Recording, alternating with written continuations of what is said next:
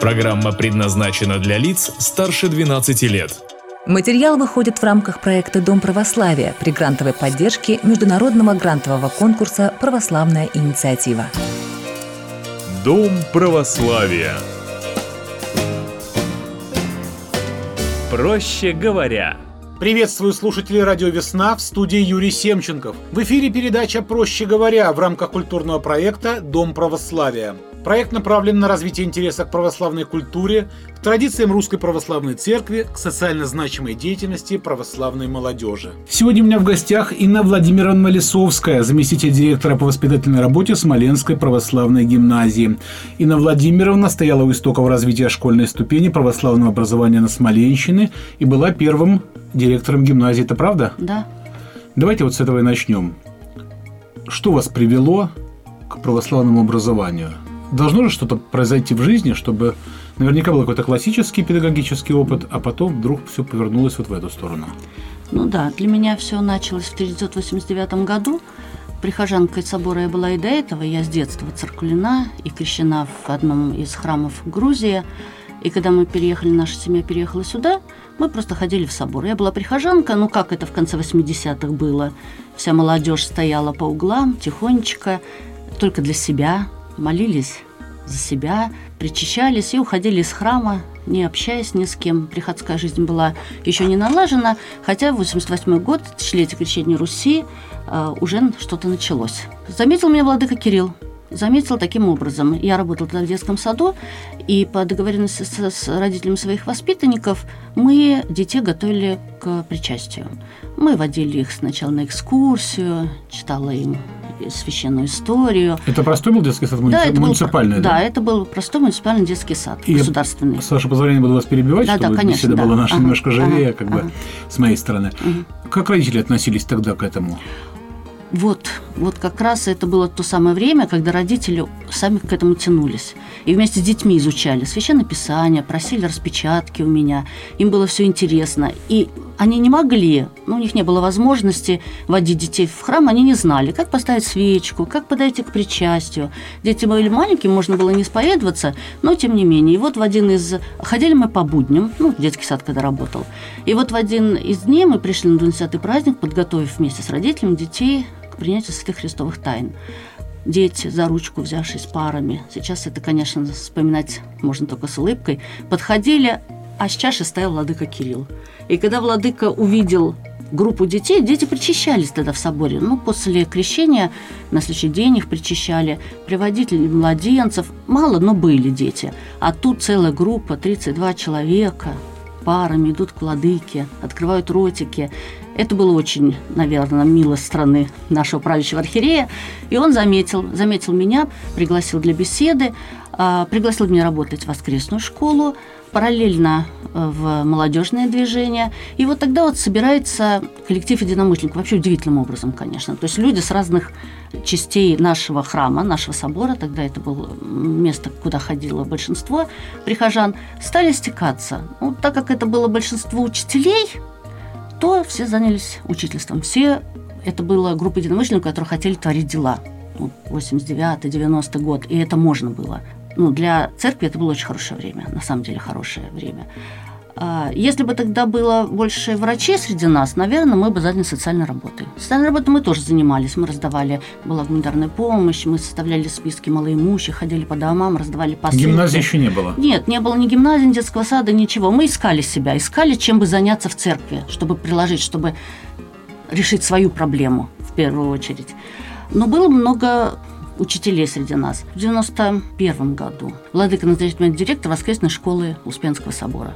И создается группа детей и родителей, которые занимаются. Год занимается. В это же время недалеко от собора на Соболева продается одной организации детский сад. Мы покупаем здание, которое переходит к нам со, со всеми воспитанниками и э, сотрудниками это здание. Итак, у нас две группы детского сада, воскресная школа.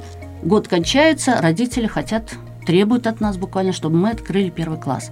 Они боялись потерять ту атмосферу, которая сложилась. Ну и если честно, то, наверное, это 91 год, просто боялись другой школы. Просто боялись идти в обыкновенную школу после того, как дети за год учили доброму, светлому, Пока недалеко отошли Ага. от этого момента, в одну секунду ваша жизнь переменилась. Как решение принималось вот это, бро... э, ну не бросить, скажем, оставить тот детский сад и уйти вот сюда на служение? Ну, дело в том, Тоже что... ведь вы понимаете, естественно, Да, правильно? да. Там корни, там Да. привычки, та- Да. там уже Да, устоявшиеся. дело, в- да, я работала и в школе после окончания вуза, потом в детском саду, потому что мой сын пошел в детский сад, а так как места не было, ну, как это Мгм, принято да-да. было, все мамки шли работать в детский сад для того, чтобы пристроить своих детей. Дело в том, что уже почти год я параллельно, параллельно вела и занятия в воскресной школе, и молодежное движение у нас было. У нас был первый съезд молодежного движения, меня избирают председателем, мне, мне много приходилось ездить. Мы стали создавать пособия, учебные пособия и учебники по э, закону Божьему. Ну, теперь мы это называем основу православной веры. Тогда мы называли это закон Божий. И параллельно это отнимало у меня, конечно, и силы, и времени. Поэтому, когда от Ладыги последовало такое предложение, ну, оно как-то было очень очень естественно. Не было каких-то других вариантов. То есть вот связать жизнь в церковной среде со Смоленской епархией, ну, так вот я и перешла а, сюда. И вот родители первых выпускников воскресной школы и православного детского сада постоянно выражают желание учиться дальше в православной школе. Они не захотели расстаться с коллективом преподавателей, с той атмосферой, которая царила на протяжении всего курса обучения. Но это совпало и с нашим, на самом деле, стремлением иметь свою школу, создать что-то новое, сочетать высокий уровень образования и религиозность. Ну, вот это вот было важно, конечно, и интересно. Это что-то новое было. Э, Школа тогда была открыта первая в 90-м году. Это была православная школа Радонеж. Все остальные школы открывались параллельно с нами в один и тот же год. Все православные гимназии открывались. И нам было интересно. Вот мы стали работать. 91 год, к лету, у нас уже есть дети, которые хотят пойти. У нас есть преподаватели, которые хотят работать. И все. Больше у нас ничего нет. Только желание и дети. Нет ни здания, ни учебников, ни мебели. И вот православная наша молодежь, братство. Тогда это было мы из Смоленска Россию представляли, Молдавию, Беларусь, мы дружили тогда. Мы идем на богомолие к преподобному Сергию. Из Москвы, из Крутецкого подворья мы выходим пешком в Лавру, идем почти неделю, молясь. Каждый шел со своей проблемой. Кто хотел монахи уйти, кто решал проблему жениться или выйти замуж. Молодые люди, у всех проблемы одни и те же, но у всех было одно чаяние, одно – открыть православную гимназию в Смоленске. И вот возвращаемся мы э, с Лавры, к преподобному мы попали на праздник 18 июля. Возвращаясь с Лавры, скидывая рюкзаки на соборном дворе, эконом, отец Владимир Мачульский на тот момент был, стучит в окошко, вот так вот ключами звенит, делает красивый жест рукой, открывайте свою гимназию. И нам достается Благовещенская церковь. Тогда это было двухэтажное здание с классами и кабинетами.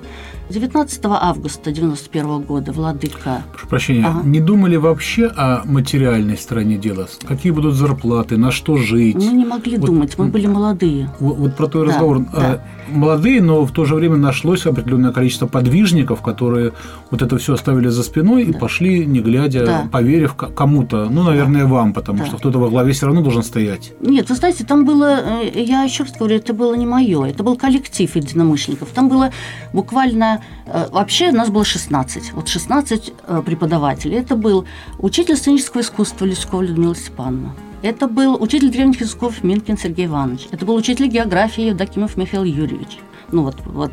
Это был учитель начальных классов Ростова Светлана Михайловна. Очень много преподавателей, которые да, которые хотели что-то творить новое. И вдруг вот такая возможность есть. Все пошли с удовольствием. Вот как бы не, не, не понимая этого. Мы когда пришли в Благовещенскую, нам подарили мебель. У нас первый класс сел, сидел за, ста- за большими столами, у них ноги не доставали до пола. Сейчас, если Роспотребнадзор бы об этом узнал, о том, что у нас не соответствовало росту детей столы и стулья, питание, ну, наверное, тоже... и мне щас Ну, в определенных трудно. условиях на это все закрываются глаза, когда есть вот такой энтузиазм, До поры до, вре- да, до поры И до времени, ну, да. и конечно. поэтому как бы вот, вот так вот все. И С поэтому... бюрократической стороны, вот э, официальное оформление, какие-то же, наверное, не знаю, 91 год, может быть, и не было никаких лицензий, еще ничего. Все это же тоже приходилось проходить людям, которые с этим, наверное, наверняка не сталкивались до этого. Да. Дело в том, что вот мы открываемся в 91 году. В 92 году мы 27 октября областной отдел народного образования выдает лицензию нам на осуществление образовательной деятельности по программам начального, основного, среднего общего образования. 3 ноября 95 года мы получаем аккредитацию лицензию, с тех пор продлевается Да, постоянно. понятно. Сейчас у нас лицензия бессрочная, продлевается постоянно. Конечно, когда первый раз отдел по образованию пришел к нам для того, чтобы выдать нам лицензию, они пришли в некое замешательство, потому как у нас был седьмой-восьмой урок в начальной школе. У нас был английский язык по учебникам Экерсли, который не был допущен даже до средней школы, до начальной школы. У нас э, было, были древние языки, которые изучали в начальной школе. Сейчас вся система уже устоит. У нас все сейчас хорошо, у нас все идет последовательно. Система не только религиозного образования, но и хороший уровень образования тех же самых древних языков. Сначала у нас церковнославянский, в среднем звене у нас э, латынь, и греческий только в старшем звене, потому что он связан с культурой Греции. Понятно. Но тогда были преподаватели... Нет, у вас было примерить. Были просто, преподаватели, конечно, были дети. Ну, мы не, не могли искать старших детей. Мы набрали первый класс и с ними вместе росли. Вот какие дети были, на тех мы э, экспериментировали. Отбора не было никакого среди детей? Эм, ну, первый год нет. Первый год мы взяли всю воскресную школу нашу и э, воспитанников детского сада, которые захотели к нам пойти. Их, они были не все, конечно, их было вот 24 человека.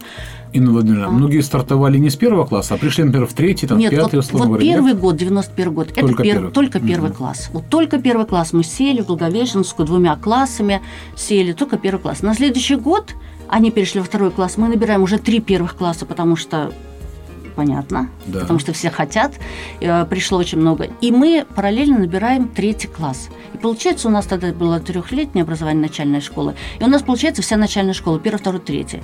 Ну а третий класс мы набрали, в принципе, просто потому, что наши дети, наши личные дети, к тому времени в третьем классе, мой сын, отца Александра Мельничука, который у истоков гимназии стоял, и вообще все, что касалось материального, еды, все это, все, все его заслуга. Его дочка, дочь нашей учительницы по воспитателю, сейчас она учитель церковно-славянского языка, кстати, ее сын уже к нам пришел в пятый класс, то есть уже первых выпускников дети уже учатся в нашей гимназии. Вы тогда понимали, что будущее, если откровенно говорить, этих детей, которые пришли в такого рода школу, не определено.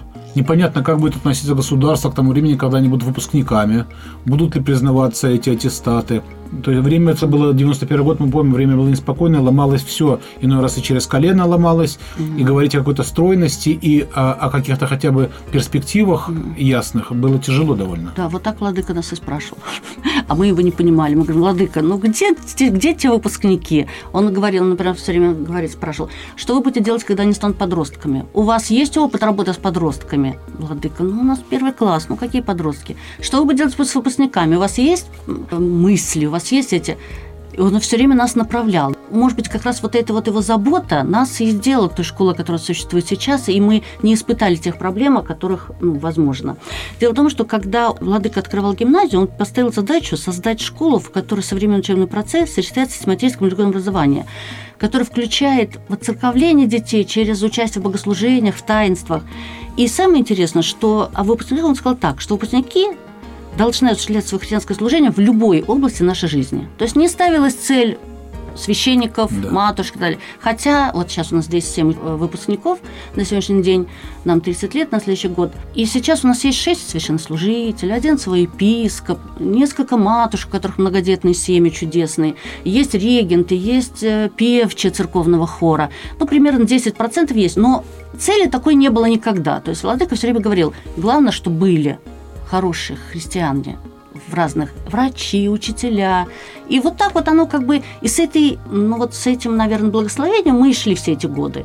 И поэтому, поэтому наши выпускники являются студентами, выпускниками всех вузов и МГИМО, и МГУ, и Санкт-Петербургского государственного университета, и экономических факультетов различных вузов. Были ли детки, которых родители, помимо их желания, направили к вам учиться? То есть, ну, понятно, что в таком возрасте еще трудно об этом говорить, но все равно. У нас сейчас такие дети есть. И сейчас есть такие, Конечно. да? Которые понимают, что в другой школе, наверное, им было бы полегче. Их, у нас маленькие классы. Это значит, каждый раз домашнее задание спросят у каждого – а они же все дружат, все же ходят в спортивные секции, музыкальные школы, ездят в лагеря. Они знают, что в других школах большие классы могут не спросить. Как вы считаете, Поэтому... вот с высоты вашего педагогического опыта, имеем ли мы право и вообще вот так вот детей направлять, может быть, свое решение, брать на себя такую вот ответственность? Ну, по сути дела, ваше образование каким-то образом определяет их дальнейшую жизнь во многом. Да, ну, родители, да до какой-то поры, да. Но мы вот говорим немножечко, это звучит не всегда правильно, наверное, с точки зрения педагогики, человечности, но мы говорим так – если что-то не нравится, 40 школ в городе Смоленске, причем чудесных школ. Если в 91 году мы знали, от чего бежали родители, это просто мы, мы анкетирование проводим каждый год, и родители пишут, по какой причине их дети здесь учатся, они отдают детей своих. И первых 2-3 года боязнь другой школы у нас была на первом месте. Теперь, конечно, этого уже нет, потому что школы есть чудесные, школы можно выбрать любые. Мы сами рекомендуем. Мы, вот у нас, например, в этом году э, седьмой класс закончил, ну, седьмой, восьмой класс перешел совершенно чудесный мальчик, физик. Ну, физик, прям вот физик-физик. А мы знаем, где физиков-физиков учат да. и кто их учит. Естественно, мы в лице Кирилла Мефодия его и немножко... Хотя сердце разрывается до сих пор, потому что, ну, каждый любим, и для нас э, и семья, ну, у него младшая сестра осталась у нас учиться, слава богу. И так часто. То есть и в лицей уходили дети, мы рекомендовали прямо уходить, потому что там... Поддерживают ли каким-то образом связь с вашим учебным заведением и, и вообще с те, которые уходят, епархией? Те, которые уходят э, в течение, не все, конечно. Некоторые пропадают. Ну, некоторые мы видим на улице, здороваемся, угу. и, э, к сожалению, это все, особенно если семья не была воцерквлена и до этого и не стала. Есть а такие... бывает такое, что дети учатся у вас, а семья не воцерквленная? Да, да, и таких большинство у нас. У нас большинство. То есть ради образования у нас, у нас бывает даже так, что родители сейчас да, последние годы да. Бывает так, что родители приводят в собор детей, ставят и сами на базар. Через два часа служба заканчивается, родители приходят и забирают. Как чем вы этим да. это можете объяснить? Ну, тем, что, наверное, детей легче выцерковить и образовать религиозно. Если сам, сам э, родитель по-другому относится к религии? Он не к религии по-другому относится. Он относится по-другому к исполнению религиозных обязанностей, как то хождение в храм. Это же труд. Причем труд необыкновенно тяжелый на самом деле. Это же подготовиться к исповеди надо. Это надо подготовиться к причастию, это значит не поесть, а еще и, не, и попаститься смотря какой батюшка как благословит. То есть это э, вариант... Это хрестоматийный такой да. пример, то, что родители были лишены, но чего очень хотели, да. мы пытаемся в своих да, в детях да. как-то реализовать. Но тем не менее, тем не менее, никто из тех родителей, детей, которые учатся, родители этих детей, никто не против того, чтобы дети ходили в храм. Наоборот, даже у нас было вот год мы уже в храм все вместе не ходим, понятно по какой причине. Но мы при этом оставили все 20 праздник, который выпадает на будни, оставили как выходной день для детей. Э, думая о том, надеясь, чая о том, что родители в этот день пойдут с ребенком в храм. Это оказалось, кстати, очень интересным опытом, потому что э, родители вернулись на приходы, потому что так как мы собирались всех в собор, мы же не можем 250 человек собрать в каком-то... Мы всех собирали в собор детей. А так теперь мы разрешили родителям ходить по воскресным и праздничным дням в свои приходы. Родители вернулись в приходы, дети стали в приходах более активными. То есть они стоят на свечах, например, там тушат свечи, кто-то поет в хоре, кто-то, мальчики прислужат в алтаре. То есть такая, такое деятельное уже появилось такое их послушание церковное, что нас очень радует. Ну и есть такие, которые, ну, естественно, нет в храма, знаешь, они приходят. Так вот, к вашему вопросу возвращаясь, на родительском собрании родители предъявили нам претензии, сказали, вы детей вот взяли и не заставили в воскресенье в храм пойти. Мы говорим, ну, как бы это вообще роль родителей. Они говорят, да, но я бужу свою дочку. Она говорит, я не хочу. А когда а у нас в правилах mm-hmm. написано обязательно посещение богослужения в воскресные дни. И когда это было обязательно все вместе, ребенок хочет, не хочет, это его школа. Он встает и идет, так как идет на уроки, например таким вот образом. Но хоть это и большинство родителей, но поддержку в плане вот таких вещей, как научить ребенка. Вот, вот чего мы, например, в 91 году, в 89 90 91 год, что какие-то какие трудности мы испытывали? Мы читали Бердяева, Лосева, мы э, учились на дневниках Александра Шмемана, проповеди Антония Суровского. Методики никакой не было в вашей отрасли вообще, наверное, по тем временам, именно обучение православных Знаете, было, Уже было. было? У нас несколько было, да, у нас были совершенно э, замечательные люди, которые сокращали. Во-первых, это закон Божий Софьи Колумзиной. Это совершенно необыкновенный человек, который писал о современных воскресных школах, о современном преподавании закона Божия для детей, не э, дореволюционном, потому как мы понимаем, что мы использовали опыт, у нас были учебники Насколько им были доступны? Э, сам издат. Издат Понятно. перепечатывали, раздавали в ручках эти серенькие листочечки тоненькие. Вот. Еще был нас замечательный педагог, эм, американский педагог, православный тоже, это Констанция Тросар замечательная женщина, которая нам очень много помогла. Ну и сами мы, так как мы были молоды и могли что-то творить, нас владыка периодически посылал на какие-то конференции. Мы ездили, создавали, писали программы по закону Божьему, учебники. Очень много путешествовали благодаря этому. Очень много опыта переняли у других.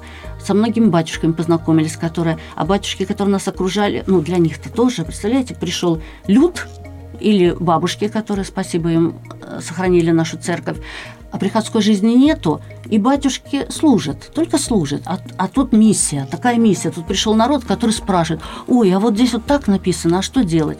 Так вот, мы этого все читали, но мы не знали других вещей. Мы не знали, как написать записочку о здравии, как правильно подойти на исповедь, ну, правильно поставить свечку и так далее, такие вещи. И вот сейчас мы, например, понимая, вспоминая себя такими, мы показываем нашим родителям, нашим детям, как правильно это сделать. А дальше, вот мы путь показали, и вот оно есть. И батюшка беседовал. У нас, например, в гимназии нет психолога, но есть духовник. Батюшка, который раз в неделю бывает и беседует с детьми, и вместе, и по одному. То есть каждый ребенок может подойти и решить свою проблему. А проблема, ну, пожаловаться на учителя. Двойку поставил, списал, а он двойку поставил. Можно же было не ставить двойку, можно было простить. Вот. Вот какие-то такие вот вещи, даже вот на таком уровне, вот решается вот А Вот сейчас вы сказали про простить, и я подумал о том, что влияет ли уклад православной школы на отношения вот такие формальные учитель-ученик. То есть, если в обычной школе, будем называть эти школы обычными, а ваша, с вашего позволения, необычной, есть какие-то, в общем-то, может быть, формально, может быть, неформально установленные правила, то есть списал, э, выгнали с урока, или там, может быть, сейчас не выгоняют, там ставят двойки, замечания, какие-то в дневник там по поведению, то ваш оттенок образования накладывает какой-то отпечаток, вот лишний раз простить, не заметить, может быть, может сделать вид, что не заметил. Вы знаете, в плане вот учебной дисциплины нет. Наоборот, строже. Вот однозначно. Но эта строгость, она продиктована любовью. Отеческая. Любовью к детям. То есть, да, вот ведь на самом деле что-то не заметить, ну, простить, пройти мимо, ребенок не поздоровался, прошел мимо, или там не одел костюм, какие-то вот вещи. Ведь это просто. Это себя как бы сохранить, это себя, свои силы поберечь. А мы взрослеем, ведь я, то, что я говорю, это же уже 30 лет прошло. То есть, а та молодежь, которая собралась, и мы взрослеем. И, может быть, даже э, ну, хотелось бы, ну, не хотелось. Нет, неправильно говорю, ничего не хочется. Все хочется все точно так же строго и с любовью к детям подходить, потому что мы понимаем, что за этим стоит. И вы знаете, вот они приходят потом, выпускники, беседуют со старшеклассниками, ну, нам, это я не, не говорю о словах благодарности, там, спасибо, спасибо, научили, воспитали. И они всем говорят – и все, вот в один голос они говорят, при том, что старшеклассники все время думают, что мы их научили, попросили, вы скажите им, что так надо было. Они говорят, что слушайтесь, слушайте. Вот я там-то не послушался, и вот так вот мне вот здесь вот то-то. И вот они все постоянно, и они нас этим поддерживают. Мы понимаем, что мы идем в правильном направлении, что эта строгость в общем-то, продиктована и учебной дисциплиной, и родительскими запросами, потому что с родителей с нас сейчас спрашивают э, итог. Первое, что приходят родители и смотрят, а кто куда поступил в этом году. И все ли поступили на бюджет. Это важно. Ну вот в этом году наши все дети поступили на бюджет. Все. И причем очень хорошие вузы, к сожалению, почти все Москва есть Санкт-Петербург, только в Смоленске. Медакадемия у нас традиционно, все медики у нас, кроме одной девочки, которая ехала в Москву, все заканчивают нашу медакадемию, чему очень сказано рада. И две девочки пошли в наш Смоленский государственный университет. Одна из них даже на педагогическую специальность. Тоже для нас это большая радость, потому как понимаем, что... Накладывает ли э, вера какое-то особое отношение к учебе? Вы, вы видите это в детях, что они как-то по-другому относятся, какие-то, какую-то дополнительную ответственность за собой чувствуют? Вы знаете, когда нас родители иногда на собрании говорят, ой, как же это так, он такое слово сказал, или он там подрался, или он там домашнее задание сделал, вы же в прошлом гимназии учится. Дети все одинаковые. Да, подразумевается, что это вообще не должно быть даже нет, теоретически. Нет, да? нет, это не так. Дети вообще все одинаковые, их люди все одинаковые. И мы, учителя, тоже такие же, одинаковые, как все. Мы грешны. Нет вообще, кроме Бога, нет без греха никого. А, и поэтому э, сказать о том, что вот он учится в православной гимназии, и это вот точно будет, вот прям все угу. будет, и домашнее задание будет выполнять, и списывать не будет, и врать не будет. Такого нет, конечно. Но, тем не менее, хотя я все время это говорю, тем не менее, люди, которые у нас, у нас есть совместители, которые будут в других школах, ну, из-за того, что, например, мы берем да, преподавателей, которых хотим заполучить, ну, у нас нет, допустим, такого количества часов, или не могут они получить такую зарплату, как в других школах, поэтому они приходят на какие-то часы. Они все время смеются над нами, говорят, «Ну, пойдите посмотрите, вы увидите разницу между детьми. Ну, мы сами видим, когда, например, приводим их в театр. Ну, Наши дети сидят в театре, смотрят спектакли. Ничего не хочу говорить, что, потому что дети, опять еще предлагаю, все дети совершенно одинаковые, поэтому во всех школах есть э, хорошие дети. Но, наверное, количество учащихся, которых нас беспокоит, меньше. Ну, скажем, я вот так бы сказала, меньше.